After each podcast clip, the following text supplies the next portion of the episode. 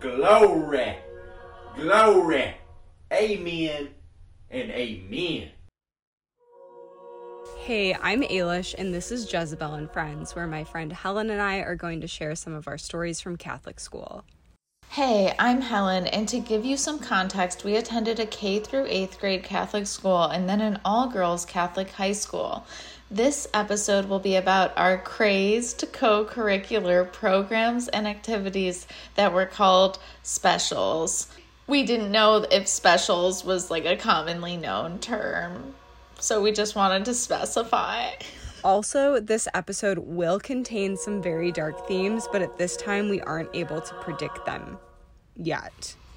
But this morning, Helen said she had some really dark shit to get off her chest, so I guess we'll be addressing that here and now. Well, I think it's been like a month since we did this almost. Yeah, I mean, I don't know about you, but I had a pretty crazy past few weeks. Not in a good way. Yeah. but I want to hear about the stuff that I need to be caught up on in your life. it's nothing short of disordered. um oh my god, where to even start? Is it like good or bad? No, it's bad. It's like I've been like severely mentally ill.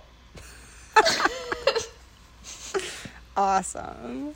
I wish I didn't like care so much about this that it's like making me so distraught all the time, but a lot of it is just me remembering stuff from our experiences in Catholic school that is just like so painful because it was so wrong and there was so much harm being done and like such abuses of power and just so much racism. Like, that's what I'm really thinking about. The things that so many of us accepted as normal, and it just scares me. Like, wait, can you tell me, like, some of the things you were remembering? Well, it actually, it honestly started when we uploaded our last episode. I was on my trip in St. Croix and I had so much fun. And we were there for a week. Um, I was there with my mans, and um, for some reason, and I've kind of figured it out the reason now. Like the last day or the second to last day, we were just sitting on the beach and it was so relaxing. And I just started having all of these like flashbacks, I guess you would call them, just thinking one thing after the other. And this time it was just all about the racism. Like, and there are so many things, and I can share some of them, but I could just go on forever about like the horrible stuff I witnessed. And I wasn't a victim in that situation, but it's like I have so much like sadness and concern about it now, just on a greater level. I was sitting on the beach and all these like terrible memories just start coming up and I just start feeling like so sick. Like I get so nauseous. I honestly stayed nauseous for like weeks and just got like really resentful of like my family because like I have siblings who like still go to Catholic school and I just like think it's really wrong to give the Catholic institution any money. The values it has are just like so offensive to me on a really personal level. And I was just like really angry. I was thinking, like, what triggered that? And I kind of pieced it together that, like, I had seen a really disturbing image on Twitter. I follow this man, his name on Twitter is Lakota Man. He's an indigenous American man who is like an activist on Twitter and he shares a lot. And he had shared a picture of mini handcuffs that the Catholic Church had used on Indigenous children at the residential schools. Oh my God. That's what set off this like whole thing for me. I like retweeted it a couple times actually, and like I realized like that was the thing that like that sparked all of this. Not that I was really in denial about it at this point, but I guess maybe to some level I was because I was just like really like accepting and like going deep into just picking apart like the systems that were in place historically up until now and just feeling really angry that the Catholic Church is still like committing cultural genocide by like their colonizer ways. I just can't stomach it. And like, I'm just so mad, like, that my family is part of this group that's like anti gay, anti abortion. That's not a joke. Like, it's not, not that any of them think it's a joke, but like the implications are so serious. Like, we just lost the rights to abortion because the Catholic Church and other Christian churches and other groups, but they're empowering this like really sinister I don't even know what to call it. Um Well, I think the thing that like I have issues with too of like people in my life and family who are still so strongly affiliated with the church is their argument is like yes, all of that is wrong, but like as me personally as a Catholic, those are beliefs that certain people have. I personally don't have those. And it's like, but do you understand that by still having such close ties and like so much of your life still being part of the Catholic Church, like there's strength in numbers. And by continuing to like be affiliated with it, even though you're not standing with those specific values, you're standing with them in a way that still gives them power and still gives them a platform and still makes it possible for them to exercise so much control in areas where they shouldn't have control at all. I definitely know what you're saying in terms of being like really frustrated with your own family and people in your life because it's like if you can acknowledge that the Catholic Church being involved in taking away our right and access to abortion is wrong. Like, why is that not enough to like pull you away from it? What specifically has to happen? Like, how bad does it have to get before you're like, oh, I'm done? Because in our eyes, something like that, that's enough for us to be like, done deal, I'm out. How much worse does it have to get before you're like, I just don't know why older people in our lives and even some young people, like the threshold is so high for them to keep putting up with like more and more shit from the Catholic Church. Because I feel like the Catholic Church also when they do really fucked up things like that they're they just hide behind things like charity. It's like yeah well we did this really bad thing but look at all this good that we're doing. It's like it, it's not like a balancing act. It's like either commit to like being morally correct or commit to being fucking evil. Yeah, that's a really good point about like how bad does it have to get before you'll leave? And then it's like it doesn't match up with your personality and like your personal values. So why are you staying in it? Like I think like there's a level of brainwashing that we don't talk about enough with the Catholic Church because it's like with like full blown cults like Scientology, those things, it's like the brainwashing is talked about a lot. And it's like the Catholic Church isn't to that like level. It doesn't do it in that way. It's like more like subtle and like sugar coated. But I just see like when I'm having conversations with family members, and I've had a lot of like painful conversations with family members. And like, I don't want to say who, but, but like, I was just looking at this person, like, feeling so betrayed that they were defending the Catholic Church. And basically, it seemed like that person didn't feel like they had like an option to do anything else. And like they just weren't able to see like you really can leave a bad situation. Like it's hard but you can do it. I feel like there's not enough emphasis and like acknowledgement put on the fact that people who have grown up with the church and religion and Catholicism being so much a part of like their everyday and like their family and friends life and social circle like if you're walking away from that, you're absolutely going to have some type of like identity crisis, or you're going to be like calling a lot of things into question because it's so much a part of like who you are. But I feel like when people get so offended when you even question their belief, it obviously comes from like a place of fear. And that's why they're like rushing to defend it and protect it because they're like, this is me. Like, this is everything about me.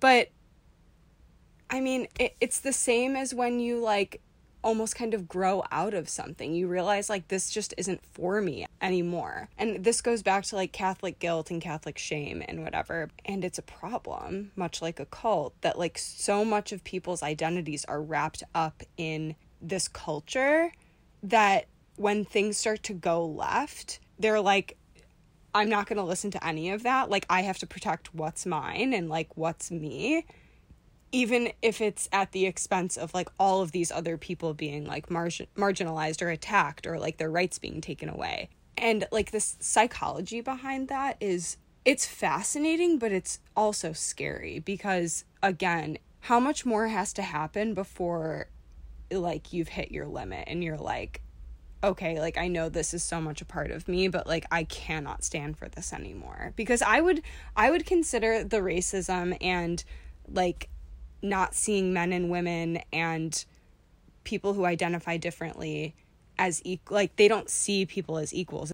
It's so scary and I'm like so happy that you like call it a cult because it is a cult. Like the way that they're able to control people and have like such a hand in government, but we're I want to go back to like your time in St. Croix when you were having these flashbacks were like specific situations popping into your head as you kept remembering new ones. Yeah, it was. Was it stuff- about like like ki- other kids we went to school with or like teachers? I can just share some of like the more disturbing ones. Um, and like we'll just we'll just beep these people's names out. But so the earliest one I can remember was in third grade. I think it was hot lunch or something that required other parents being in the room.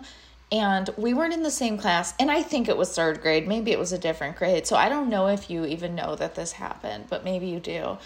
But so there were very few black kids in our class, in our entire school. Two of the black boys from our class got expelled, and only one white kid ever got expelled. I'm talking about, Oh, I didn't know they got expelled. yeah, they got expelled. Something was going on during hot lunch where was making everybody laugh and just being so funny. And a white blonde mom came over and just started screaming at him, like unhinged screaming at him to the point where I thought she was gonna like hurt him. And it was, she had no jurisdiction to do that. She was not the parent in charge, she was not the lunch parent ever she was just there and she did that. She felt like she had the authority to do that. And it was so bad. Like it felt violent. And I actually broke down and like started sobbing because like it was so upsetting to me at the time. When we were in third grade, like as it was happening. Yeah. And like I do I that's a very rare occurrence for me even as a kid to like break down sobbing at school. Like I never did stuff like that. I feel like I never saw you cry as a kid. Yeah, it really like took something like really scary. And that's just like it felt so bad. This was not just a parent like reprimanding a kid. This was totally uncalled for. And What was she saying to him? just that he was like behaving so badly. It's like go get the teacher. Like what's your problem? Like this is you're not in charge here. I mean, I remember during like learning about Black history, the very few things we did learn about at St. Balthazar in like elementary school. I remember when teachers were reading books about like Martin Luther King Jr., Rosa Parks, and they would like try to explain racism and segregation of that time to us by being like like naming black kids in our class by name and being like they wouldn't have been allowed to like do this or that. That's so weird. Yeah, it made me uncomfortable. Like that's why I remember it. But like I had no idea. I wonder if any of those kids went home and said anything to their parents and were like, "Yeah, I was like singled out during a history lesson." I mean, I remember it happening to what the fuck? brief interjection. Um, the teacher from Fenwick, John Quinn, who I got fired, used to scream the N word. He would like, this is so disturbing, so massive trigger warning. He would say to people, if we were living in the time of slavery and I was your master, like I could you, like how would you feel if I you. Another incident is at Fenwick. I remember when when I was a junior because I transferred, I was in the all honors senior English class and it was an all white class. Um one or two people I thought might identify as Latinx, but I'm really not sure an article came out in the Sun Times that was like a really famous author, writer, poet who was a black man who had went to Fenwick. He spoke out about the racism he experienced at Fenwick. And in response to this article coming out, they decided to come to our classroom because we could be considered like the smartest kids in the school. The creepy ass, pale, pasty priest, he was someone who wasn't helpful at all in me trying to report John Quinn, and he's still the president there. Um, he came to our classroom and asked all of us what we thought about the situation, and almost every single white kid in the classroom and the people who I thought could be Latinx all said were saying really racist things about black people. And they were saying, well, if he wanted to go have more diversity, maybe he should have gone to like a public school. Um, everyone was just saying, no, no, like Fenwick's not racist, you know. Did they have anyone mediating this conversation? It was the freaking priest who literally, he reminds me of Kip from Napoleon Dynamite. He's so fucking weird. He's a freak. Um, so people were just saying really racist things, and like I was just getting increasingly more and more disturbed and like I didn't agree with what they were saying. So I actually said like, you know, I'm new here. I'm a transfer student. I have a perspective of going to a school that was I mean slightly more diverse. At the time I said it was more diverse. Um and I do see a level of racism here and like I encourage them to like think about the reasons why the black kids might stay together. Like they don't feel welcomed with the other groups. And I said all this and I was so nervous and I was like shaking and everyone got so defensive about it. My old crusty racist teacher at the time who was constantly sweating and like just disgusting Ew. got super like mad at me and like was trying to shut down like the whole conversation. I was like, okay, well, that's just what I think. Like, you guys asked for our opinions.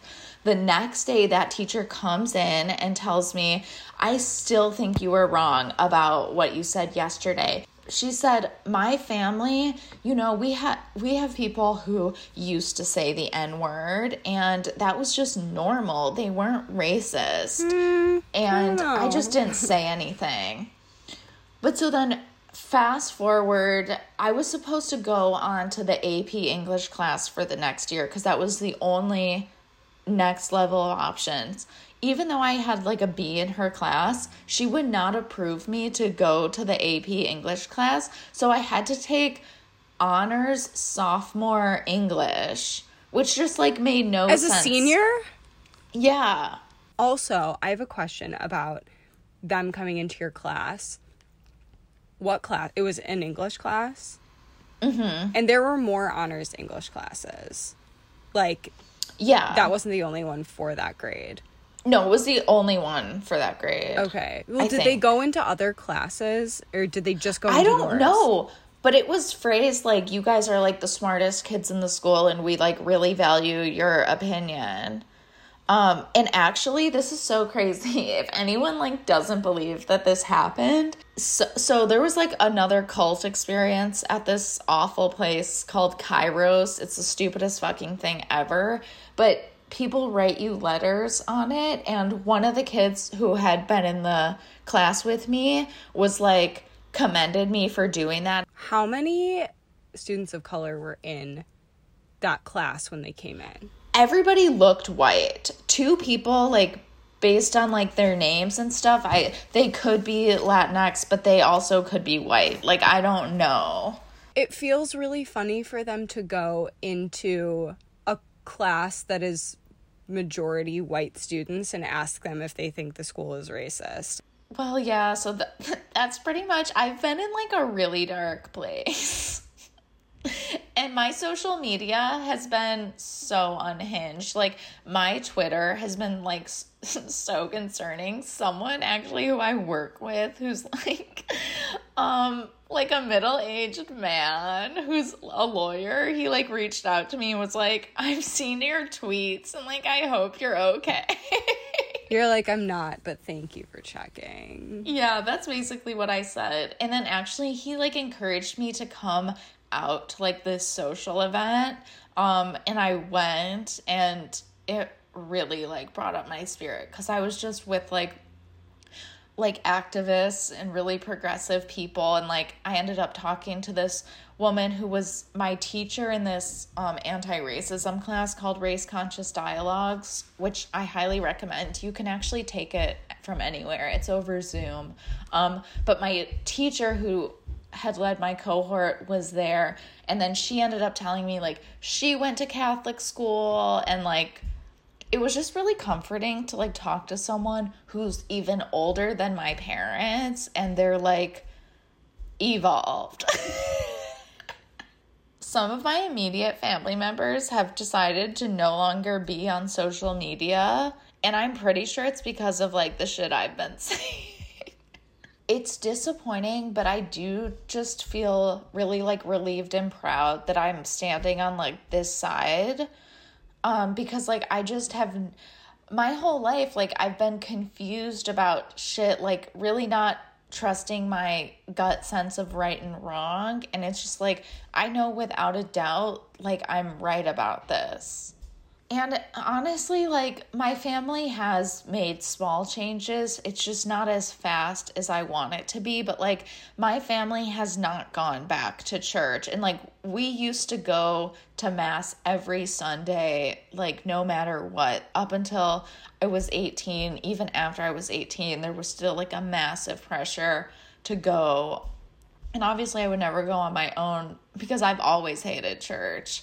Um, because honestly, it's because the men there, like, they really fucking bother me. Yeah, they're disgusting. So, anyways, my family hasn't gone back to church since the pandemic. Even like on Easter, Christmas, they don't go to church, and that's a really big deal. Uh, yeah. I would say so. Do you think anyone has reached out to your mom or even both of your parents and been like, hey, why haven't you been at church? I don't know, actually. Probably. Um, my mom did get really disappointed with the priest and kind of had like a falling out because it wasn't like a blowout fight or anything, but this was kind of just the final straw. After the summer of 2020, my mom wanted to do something like implement some type of program within the parish for like an anti-racism training or an anti-racism book club or something like that. And it just he wouldn't agree to it. Because he thought he was going to lose like the base that is consistently coming and donating right? Even though they're old as fuck and going to die in like 2 minutes yeah, he thought they would basically be like offended by it. And I just found out. So it's funny, I brought up race conscious dialogues earlier. The woman who runs it, her name is Dot Roach. She's an awesome activist. And before the summer of 2020, before a lot of the people in our church like even knew about the Black Lives Matter movement, which is upsetting. They were gonna have her come do like a workshop, and the PTO like felt offended by the stuff she was saying, and they ended up blocking her from coming. And it's like, I guarantee, like, I know her. Um, I even know her kids, like, the stuff she was saying, it shouldn't have offended anyone aside i mean aside from the people who are actually like experiencing the racism because that's offensive Is there anyone who could override the PTO and be like, no, this is happening? i have no idea how it works Jesus Christ. Did you ever find out why specifically they felt it was going to not be appropriate or something? i think they like felt and i'm just hearing this so like secondhand but i think they felt like she was mean I highly doubt that was true. like, yeah. she's not like she just cares about this as she should Sometimes the truth isn't going to feel great to hear.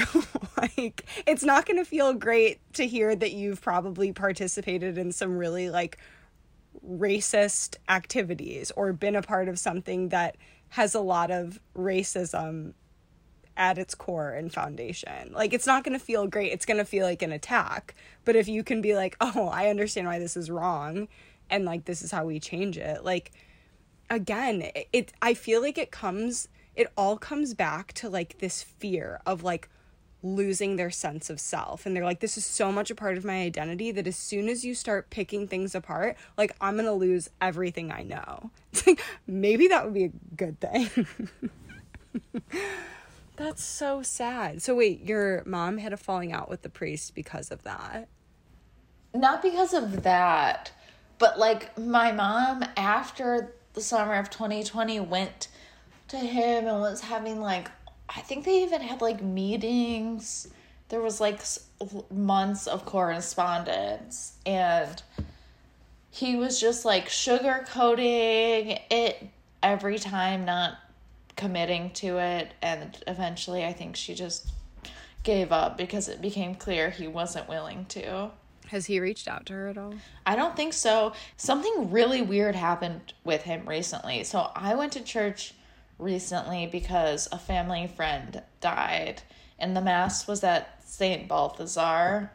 Afterwards, he came up to my family and he didn't acknowledge me at all. yeah i remember you telling me this he just acted like you weren't there And he said to my brother, who's in eighth grade at St. Balthazar, he was like, Oh, anything to get out of school, right?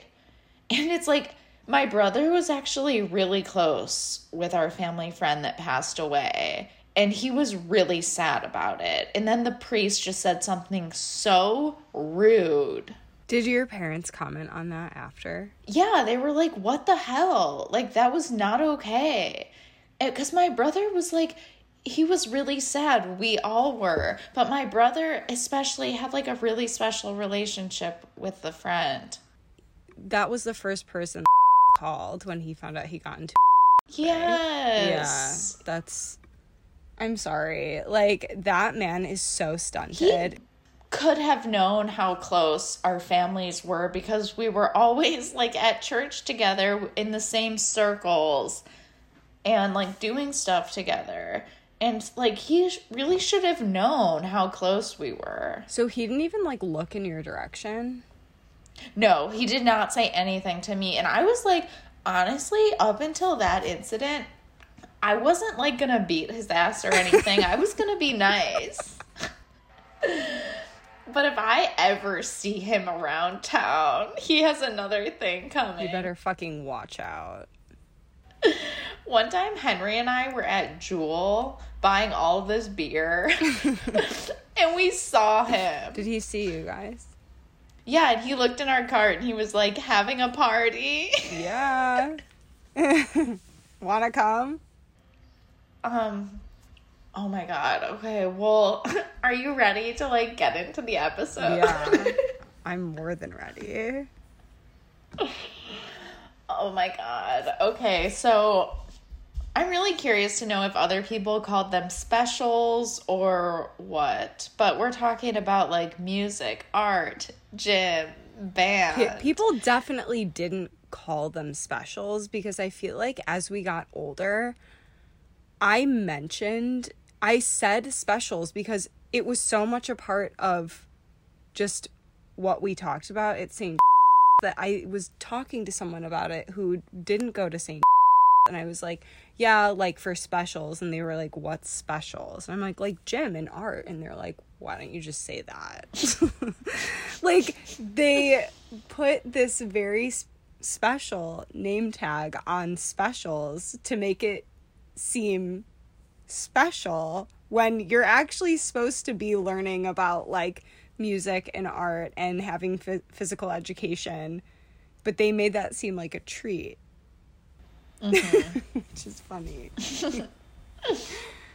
i'm looking at our list of teachers now and i'm realizing actually several people were physically violent towards kids um who is the first person you're thinking of um, Miss Devilport. Hold on, I'm pulling up the notes. Miss Devilport. She definitely was, but I know this is wrong to say. She favored the girls. So I'm fine with that. I'll allow it. So she would like snap rubber bands on people's wrists. Like if you were bad, she would like put a rubber band around your wrist and snap it. Was she allowed to teach the younger, younger children? Yeah, she taught us in kindergarten. I remember because she would come to the classroom. That's not good. Oh, she was supervised. Okay. That's good. She also called me a dumb blonde. I think I do remember that.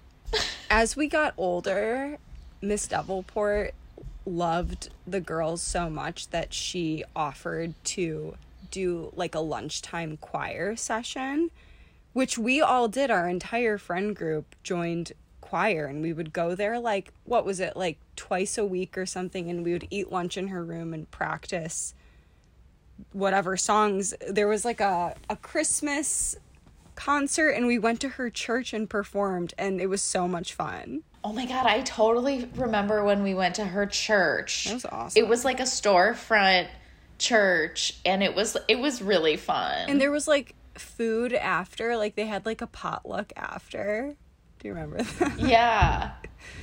That yeah, so I remember I loved it and like the music at her church was lit. Like yeah. it was so good. Like we were going kind of balls to the wall like singing. But that's why we loved going to choir during lunch with her because we had so much fun. Like we all got to hang out together. It was just the girls. Like we didn't want to hang out with boys at that point. So it was like awesome to just be siloed away. And choir was not open to the boys. Well, then she was replaced by Mr. Bible Humper. that was they were such polar opposites if you think about it because nobody would fuck with Miss Devilport and if they did, they would metaphorically get their ass beat and handed to them. Whereas Mr. Bible Humper, if anybody messed with him, it became like a game, like a personal challenge to every person that would mess with him. and after Miss Devilport left and Mr. Bible Humper came, that's when like the entire music education went out the door because any lesson plan he had for us never we never got through it because our class was so disruptive and he had absolutely no grasp on any class he could not control the class at all to the point where we would be going so crazy, like throwing things, screaming, being so bad, banging on the piano.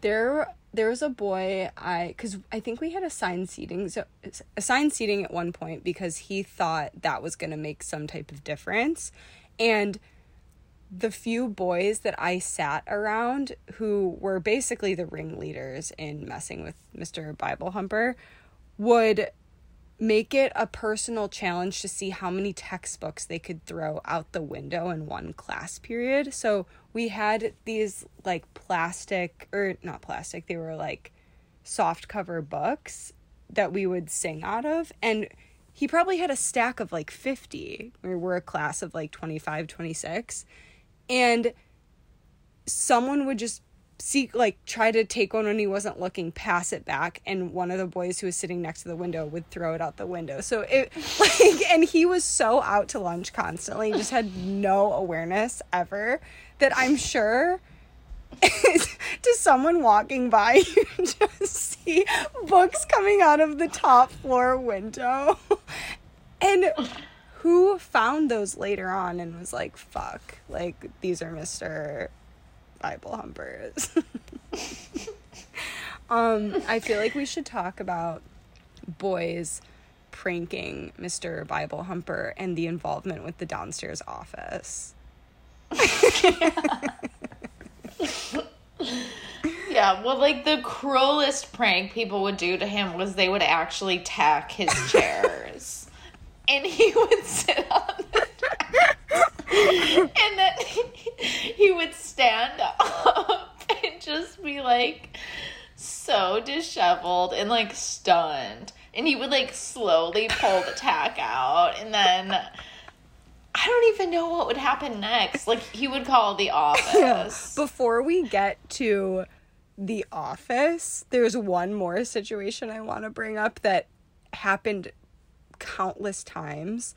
There was one boy who, whenever we would have to watch a movie about music or he would be playing some type of concert on the TV, this boy would find the remote and like because all we it was like a VHS TV. So all that had to happen was the VHS would get rewound and then the TV would turn on and it would play. Like there was nothing fancy happening. You could control the volume. This boy would get the remote and sit somewhere like very unassuming in the class and would turn the TV on and off at random times. And Mr. Bible Humper would be like, What is going on? Like, where is the remote? He didn't even consider the possibility that somebody might have the remote. He thought the TV was like broken. But then this boy took it one step further and started like turning the volume up and down, up and down, or would like rewind it or pause it. It just got to the point where Mr. Bible Humper was like, okay, we're not watching movies anymore because you guys clearly can't handle it, which was true. God, that was so insane. So insane. Whoa, this was so weird one time. The class was just being so bad, and sometimes he would just like sit there and, And like stare. stare into space. Do you remember when he would sit on that um stool and he would like put a leg up and there was just way too much that we could see. Yeah, his pants would be like completely tight, and we could see like the outline of his entire sack and penis. And kids would be like, "Oh my god, we see his penis!" and he would just sit there with his legs completely spread open, not saying anything, just staring into space. And he would think staring into space would like get us to quiet down, but we thought it was ho- so hysterical because he looked so funny. Wait, Oh do you remember when he sang the the Chicago Bears song acoustic? he would get up there with his guitar and go, "Bear down," and we would have to be quiet. Oh my god, we could not help ourselves from laughing when he sang. it was so bad. I remember one time he went off on us and was like, I could be working at a public school making way more money, but I believe in a Catholic education. We're like, well, that's on you. So it's like, I don't really think a public school would hire someone like Def you. not. Absolutely not. That's the thing. It's like I feel like most of the teachers at Catholic school tried to get into public school and they just like couldn't. There was a teacher at Fenwick. Every year she would apply to OPRF and like OPRF was fully staffed at that point. I don't know what it's like now, but like they weren't hiring because they already had like a great roster of teachers and she was like every year she was like it's my dream to like teach at a public school like OPRF and ran into her a few years ago and was like, "Oh, like hey, how are you? Like what's up?" And she was like, "I'm still at fucking Fenwick. Like I'm trying to get into OPRF, but like it's it's not happening." And she was like a honestly a great teacher. A lot of people liked her. She I think she would have been great at OPRF, but Who should we talk about next? um I think while we're still on the topic of music, we should go straight to band. oh, okay. Gomer. Good. Let's just call him Gomer, not even Mr. Gomer. Yeah. Okay. So when we got to be how old are you in 5th grade? 10 or 11? That's when we had the opportunity and privilege to join the school band. And do you remember how big of a deal it was to like try out the different instruments and decide which one you were going to commit to playing and learning? By the time we hit eighth grade, there were maybe like four people left in band. Like nobody stayed with band. But in years prior, I remember thinking, like, oh, when you're in fifth through eighth grade, like everybody's going to be in band. It was a big thing. Like, band was a thing. And then I feel like for our grade, we completely abandoned it. We're like, we don't care. So I remember like I was so excited to go and like pick out my instrument and they had like a session where you could come with your parents and this is so classic me. I chose to play the trumpet I feel like I know where this is solely. Solely because the trumpet teacher was like this young, pretty, cool blonde lady who I just thought was so cool. And she would, I could tell she would have like spray tans and they'd be like coming off. She like dressed really come. nicely and was like she presented herself really nicely, which was rare because nobody looked good at St. Balthazar. Yeah, she was not what you would expect to see in, in a Catholic school. And so I strictly just chose the trumpet because I wanted to hang out with her and I thought she seemed really cool. was she? Yeah, she was. Like she would kind of like overshare stuff with me and like I remember she showed me a picture of her Halloween costume and it was like really revealing and like it, it she was one of those like German beer girls.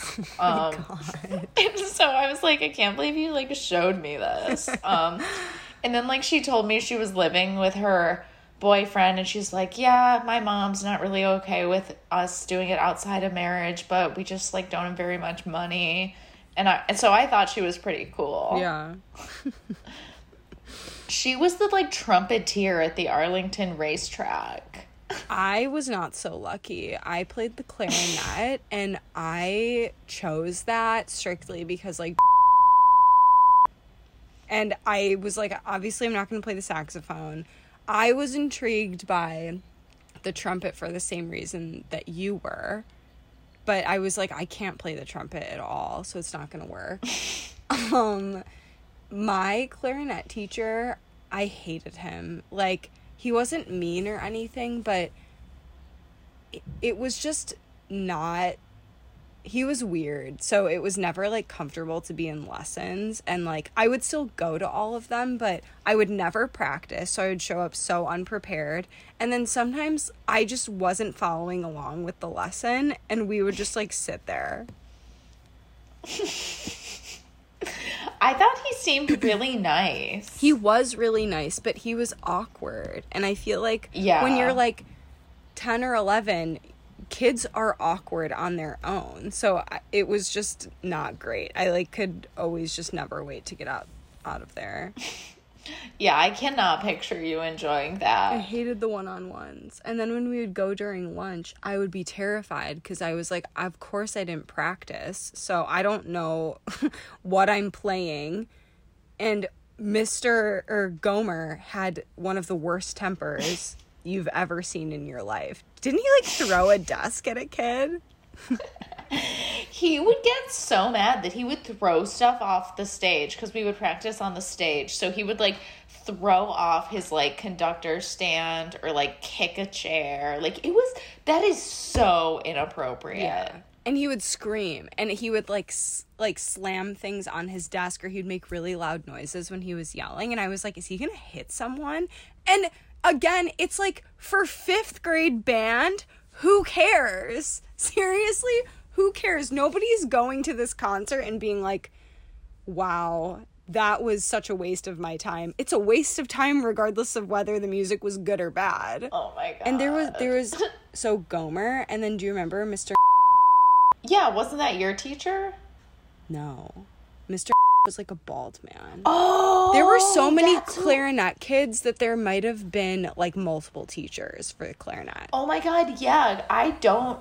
Oh my god, now I remember your teacher was just that like weird guy. Yeah, he had like brown hair. He like he just looked like you're an average guy. But he was weird. Yeah. He was very strange. Yeah, I remember him now. I thought you had Mr. Mr. was so chill and I feel like even he would be disturbed when Gomer would start throwing shit. I'm sorry, I just can't get past the fact that we're just calling him Gomer. For the listeners' reference, we have this list of like funny Bible names that we're just like pulling stuff Who is of. Gomer in the Bible? It has a little description. It says he Hosea 1 3. So he married Gomer, daughter of Diblaim, and she conceived and bore him a son. Hmm. Oh, God. Yeah, but Gomer was incredibly unhinged and had serious anger management problems. And I feel like we were just like a punching bag for him. Oh yeah, for sure. He would be really red and sweaty and would just be like verbally assaulting kids. Um, I just added someone else to the gym section because I feel like he might be important to touch on. Oh What's his name gonna be? Because he was straight up like a thug. Like he reminded me of Eminem. Eilish, I looked him up recently on Facebook. And He's married, has two kids, he's completely bald, and doesn't ha- have the same energy that he used to. okay, Wait, but you know there was like something really weird that happened? yes, but can't remember who it was with. it was with Oh yes, that's so fucked. I really think it had to be like a like a s- an assault situation. Yeah, Cause I don't know if she was eighteen. there's no way she was. I feel like she might have been like seventeen, maybe. Yeah. Didn't she even? I could be making this up, but didn't she post something about it? I like think so. Yeah, I'm like remembering that. And she's married to someone now who's like also from St. right? I don't I'm know. going on I haven't kept up with her like at all. I typed in Facebook and Pam Stenzel's Facebook page came up. um, yeah, I totally remember that. My parents hated him. They were like, "There's something off about him." One time he asked me if my parents loved me. What? Was he joking? Kind of, but like also not really. There's stuff I need to tell you. So should we move on to talking about um Mr. Ham? Yeah. Okay, so Mr. Ham was the gym teacher who was like a staple ingredient to the fabric of St. Balthazar. Like, quite And- possibly, you could call him the backbone of the school. Everything went to shit when he left. Yes. He's like an example of someone who was like a deeply flawed and questionable person, but he was such a good teacher Yeah. and he had really good classroom management and like you're right, he didn't play favorites. Um Something else that my mom always would bring up about him that she was like, this is something that as a parent meant a lot to me is he knew every kid's name. I can speak to how big of a deal that is because we had teachers that we would have for two or three years who never knew my name. Like every year, like Miss never knew my name. Miss never knew my name, which that makes sense because I don't think she like even knew what day it was ever. Like she was a moron, but yeah, like there were teachers who I would have on a daily basis for years who wouldn't know my name and we would go to gym like once a week, Twice. twice a week. He knew everyone's name.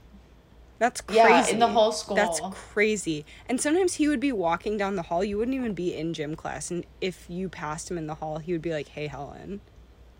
Like he knew Mm-hmm. everyone's name. That's crazy. And he knew everyone's family too. Yeah. Like he knew everyone's he knew everyone whose siblings were whose, whose cousins were whose. He knew everyone's parents. And this is the funniest story ever. So my mom refused to call teachers by their like Mrs. Mr. so and so. She's like, I'm gonna call this person by their first name. Yeah. So she would always call Mr. Ham by his first name. and I guess it really bothered him because one time he said to my in my brother class, he's like most parents call me Mr. Mr. Ham, but not his mom. She calls me John, let's say his first name was. And it was a really like you could tell he had like a big ego or like some Yeah. that was some toxic masculinity coming out. and um, he was going to be respected. You're so right. He was going to be respected. And for the most part, he earned it. But it's just like, okay, relax. Like, she's treating you like a human, not like a teacher. yeah, like she knows that you have a life outside of these four walls. Or do you? The gym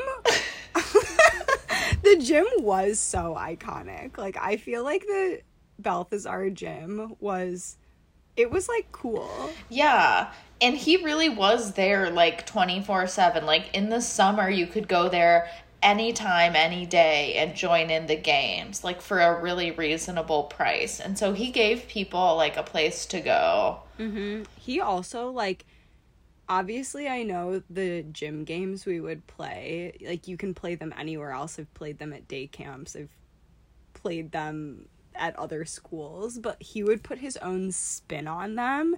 So we'd play like Battleship, hand hockey, capture the flag, but he would have his own Mr. Ham spin on it that when you would play those games anywhere else, you'd be like, why aren't we using these rules? And then as you got older, you realized those were just Mr. Ham's rules, his rendition of the game.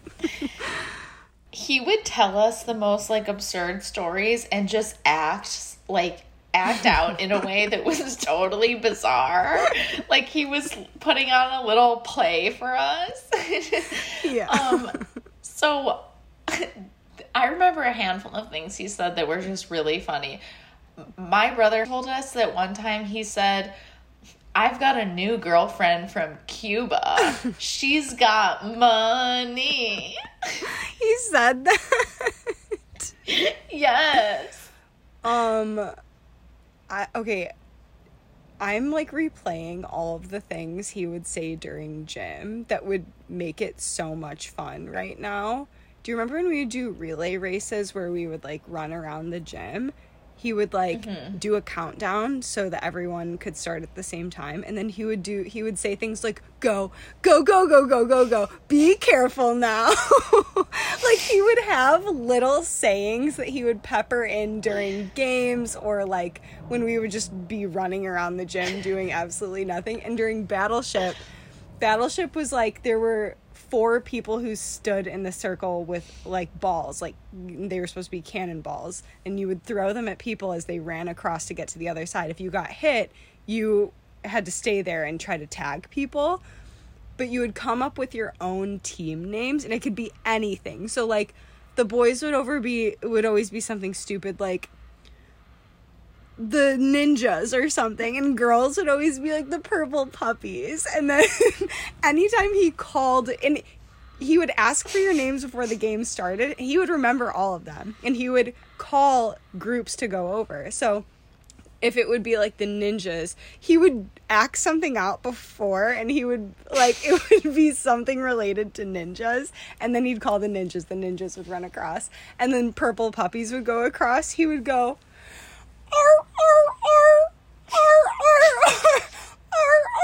and then he'd go the purple puppies and he would run across and he'd be like ar ar Okay, so this is the most iconic thing he would do. He would run like doing this little like puppy trot, basically, where he'd put his arms like out in front of him like a little puppy, and then he would shake his butt Yeah. and be like, "Ar ar ar," and he'd be shaking his butt. Oh my! and he would wear sport shorts that were kind of short and he had like this huge like pot belly and, but the thing that was also very confusing about him is like sometimes you would go up to the gym like we'd get there five or ten minutes early and mr ham would be running laps around the gym Okay, he looked really unhealthy. Honestly, he, he always was like had a red face Yeah. and bloodshot eyes, and it's like was he just drunk all the time? Like that would make so much sense. oh my god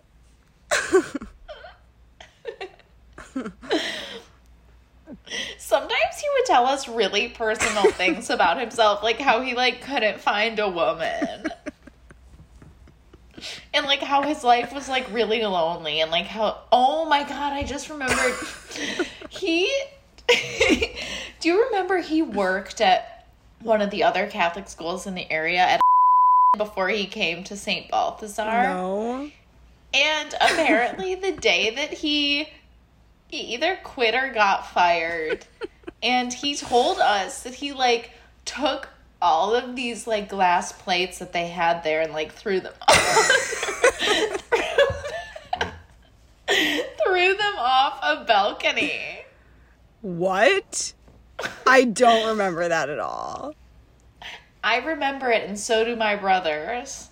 That's incredible. They did him so dirty because he'd been there for so long. And then I know that this is him just being stubborn and back to his whole ego thing, but like they wouldn't renew his like teacher contract unless he took like a physical education like course because I think they wanted his PE lessons to be more structured and not just like gym games all the time, which is like understandable. And there probably should have been some like nutrition education in there somewhere.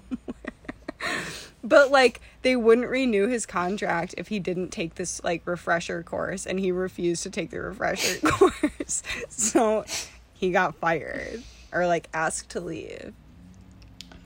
That's bizarre. He was probably ready to retire Yeah. though. I mean, that's the thing. At a lot of these Catholic schools, people overstay their welcome and everyone pays the price because of like we're still talking about it today. Clearly some people were there way too long. Yeah, and he was there from our start to finish. So there were very few teachers who actually were there that long, and he was one of them.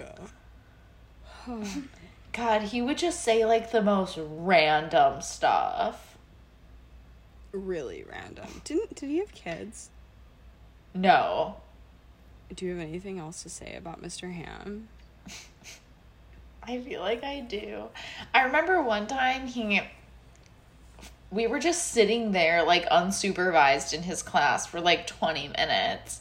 And the class period's like 30 minutes. And he comes back. He had been in his office on the phone and he was all like stressed out. And he just comes back and tells us that like a parent was like fighting with him over the phone and like some parents just like don't get it. I wonder who who has Mr. Ham's direct line. That's what I want to know. I think my parents were scared of him. My dad was obsessed with him. My dad Would he like talk to him? Yeah. My dad loved him. That is so weird. What could they have possibly talked about? My dad just thought he was so cool. That's hilarious. yeah. Oh my god. He was always like on a diet. Yeah. It was always like a Subway diet, though. He was like eating Subway every day for like a month or something. He really could have just been drunk all the time. I know. I'm realizing that now that you're saying that. like, that's never crossed my mind before, but yeah. he didn't look well. No. Like he looked like he could kill over at any minute. For sure. He was always like drenched in sweat, too. We would see him actually jogging around Oak Park. Yeah. Like, slowly. Like, it was like a shuffle. Remember when all the parents bought him a new car? Yes. It was like a PT Cruiser or something. Mm-hmm. And that was because his car like didn't work. Yeah. Which is sad that like he couldn't afford a new car based on how much he worked. Like he all of the teachers despite how terrible they are, they deserve to make more. Should we move on to art cuz there's a lot of juicy stuff in Oh art. god, is that that's to be like another hour. So buckle up. I'm just kidding, but she made me like so anxious to the point where I would be like scared to go to art. Okay, so Miss Puffer was one of our art teachers, and we call her that because she was always smoking. Like we would go to special, we'd be like walking to other specials, and we'd see her just like out there chain smoking. And I remember one time a lighter fell out of her pocket, and I felt like really scandalized by it. oh my god, she was so gross and really scary, very abusive to children. Um she was extremely skinny. And just like smoked all the time and was old and like really scary. Yeah, she was kind of like rickety too. So there was something like very haunted about her that like she if I had to like put something that reminded me of her, like think of like the scariest skeleton you've ever seen. and she was so mean. Like and that's very sad that that had to be our experience with art growing up in a school setting because art is supposed to be like an expressive space. There's no wrong answers. You can't do anything wrong in art. It like it's your rendition of how you think something should be and come across. And she had a very narrow-minded way of how she wanted to run her lessons so everybody was on edge for the 30 35 minutes that the class took place for which is just so sad. And from a young age, she would have us doing like the most impossible things. Like we would have to like sketch a bird or something. And it's like kids kids aren't great at drawing at that young age and she would find one thing wrong and just ridicule you in front of the entire class and it's like this does not matter. Like, who's gonna tell her this does not matter? We would do things like paper mache, which it's like, it doesn't, you can't really do it wrong. Everyone will get there. She made that a horrible experience for people. Um, but I was telling you earlier, before we like were fully recording on this call, that when we were in maybe fourth or even fifth grade, there was a teacher's assistant that came to teach with her and it was this young art like teacher. Don't remember her name at all but she was really fun nice pretty like good with kids. The opposite. The opposite of wait what's the code name? Oh, Miss Puffer. Miss Puffer, the opposite of Miss Puffer. And I remember that being the most blissful art experience because she was on her best behavior. Or maybe she was just so stressed with the job that some extra help took that weight off of her shoulders. I don't know what it was, but she Miss Puffer was so nice to us when this teacher's assistant came. It was night and day. It was like not the same person. And then this teacher's assistant left because like her time was up or whatever. And Miss Puffer went right back to being the worst person ever. Tell them your theory, though. okay, I have this theory that maybe Miss Puffer might have low key been like in love with the teacher's assistant because and I, I'm really not trying to be funny when I say this. Like, I just remember her turning into like the best version of herself when she was with this woman teaching. Like, she, I had never seen Mrs. Puffer laugh and smile before this woman came to teach with her. And I remember there was one day they were they had both been working like insane like so busy that they didn't get to eat lunch so they ordered lunch to the school and in the middle of our lesson plan they were trying to like snack and like eat food because they were hungry and had been working all day and they were having like the giggliest time. Like they were having so much fun and i was like who is this woman? Like this is not the same art teacher that we've had. It was insane and i was like can this teacher's assistant stay forever? Because she's like working wonders on miss puffer. And then oh like I said, the teacher's assistant went away and she went right back to just being like her bitter old self. So I do think it might not have even been sexual, but I do think she like really loved that teacher's assistant. and That's we really did too. We loved her too. God, sh- so many of these teachers are just like people that you would never expect to like work with children. And like, there's no way anyone could meet this teacher and be like, yeah, this is someone who should really be like working with kids. like closely. Yeah, I remember. Do you remember the paper mache ducks? Yes, I hated that. That was so fucked. I remember that so vividly because, like, I was never good at art. I'm still not. But I actually liked my stuff I had made. And she just, like, eviscerated it. And I thought it was really good. Yeah. It's like, why was she critiquing children's art? That's the thing that made zero sense to me. Did she ever give anyone, like, good feedback? Like, say that their work was good? I don't remember her ever doing that. No, I don't remember it. And the thing that was kind of sad about it is if she was anywhere near giving positive feedback to someone, everyone would hear that and then try to copy that exact thing. And it's like, that's not art. Like, she should be rewarding people for just doing their own thing. Like it was really sad. I remember one time she she gave somebody like good feedback about like something they were drawing and she had just gotten done roasting mine. So I was like I'm just going to try to copy this person cuz clearly that's right. Which I think that would be a really good segue to the next teacher that replaced her. So after she left, we got a new art teacher named Mr. Rage. and he came in. I remember one of the first things he did was start bragging to us about all of like the advertising work he had done. And he'd be like, made a bunch of money, way more than I'm going to make here. And it's like, in retrospect, I'm sure he had lost his job because of his personality and like his rage and anger issues. Yeah. Um, but God, there's just so much to say about him. the thing about him, and by no means is this healthy, is there were times that I did really like him. Like when he was in a good mood, he could be like a really good, fun teacher.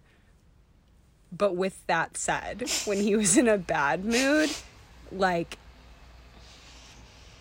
just get out of his way. Things about him that seemed normal was like one, he had kids who also went to the school and he lived in our neighborhood. And I remember, I think I even maybe went to his house on Halloween to trick or treat, just like by mistake. And like he had really good pumpkins that he had carved, like masterpieces. But it just became really clear to us that he had like severe anger management problems. Mm-hmm. And like, Yeah. this is the teacher who his anger transpired into him just fully slapping a student across the face. Mm-hmm. And there was no repercussions against him for doing this. There was one time he got up on a desk and screamed at the whole class too. Like cuz he like he was yelling at us and it got so out of hand that by the end of his tantrum, he was on top of a desk like screaming at us. Yeah. He would like slam stuff into the ground, like kick stuff. Like, Yeah. God, it's just so wrong to demonstrate that type of behavior in front of kids. Yeah. Um, were you there when he slapped the student? I don't think so. I can't remember. So this is this was actually like another instance of I believe racism. Um cuz I don't want to give away too many details about the student. Um but they they were non-white, they were an immigrant and they had really recently come to America. Like we're talking months, a matter of months. Um and this the student was really funny and well liked and he's actually gone on to be super successful now. So good for him. So now he makes way more money than any of us. Um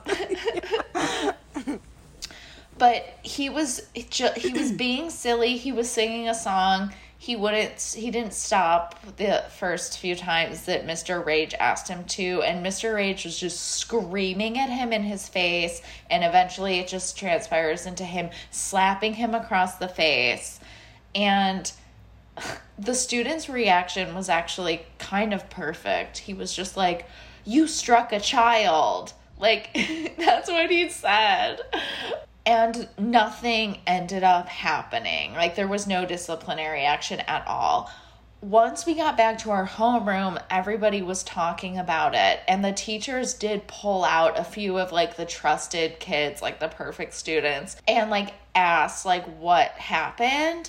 And so adults knew that he had like assaulted someone because that's what that is. And nothing happened. the Mr. Rage's really bad days, so he already had no patience for it, but there was no protocol for how to give kids warnings. It was like you told a kid to stop and if they didn't, they got punched. Like that there was just it escalated so fast, which I after going to public school, I realized that in public school there's just they just have way more steps in place to take out the possibility of there being little to no issues where something was handled inappropriately. It's like if something is happening in the class, like one of the teachers would just like call a security guard or like call someone in the disciplinary office and be like we need you to help us like deal with this situation right now and like the teacher was completely taken out of it which obviously St. Balthazar didn't have the funds or resources for something like that, but I don't know. Like, I- think there are things, there are probably a handful of situations we're forgetting about now where something was completely mismanaged and a child was put in a situation where they were assaulted in one way or another.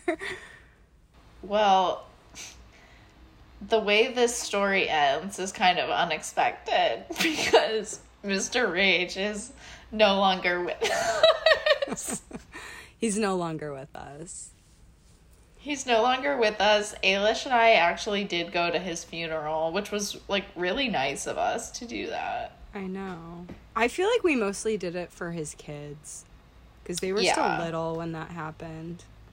It was really sad, despite his abuse. Um, yeah. yeah, he he got sick and died really quickly. Yeah, that was so sudden. Mm-hmm. And also, that mass for like his celebration of life was like packed. Remember, the church was like packed with people, Yeah, it was. which was kind of nice to see, but Yeah. Oh my god. This was something else. He came to a party at my house once. That's not surprising. and he told my mom that her outfit reminded him of an elf. Hmm. Interesting. Is that supposed to be like a compliment or That was her response too.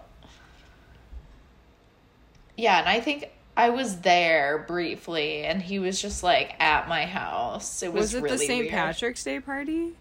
It was like this Christmas time fundraiser they had a couple times. Oh. Oh my god, it was horrible because people would get so drunk and like all the priests would come. And they would get drunk too? Yeah. Gross.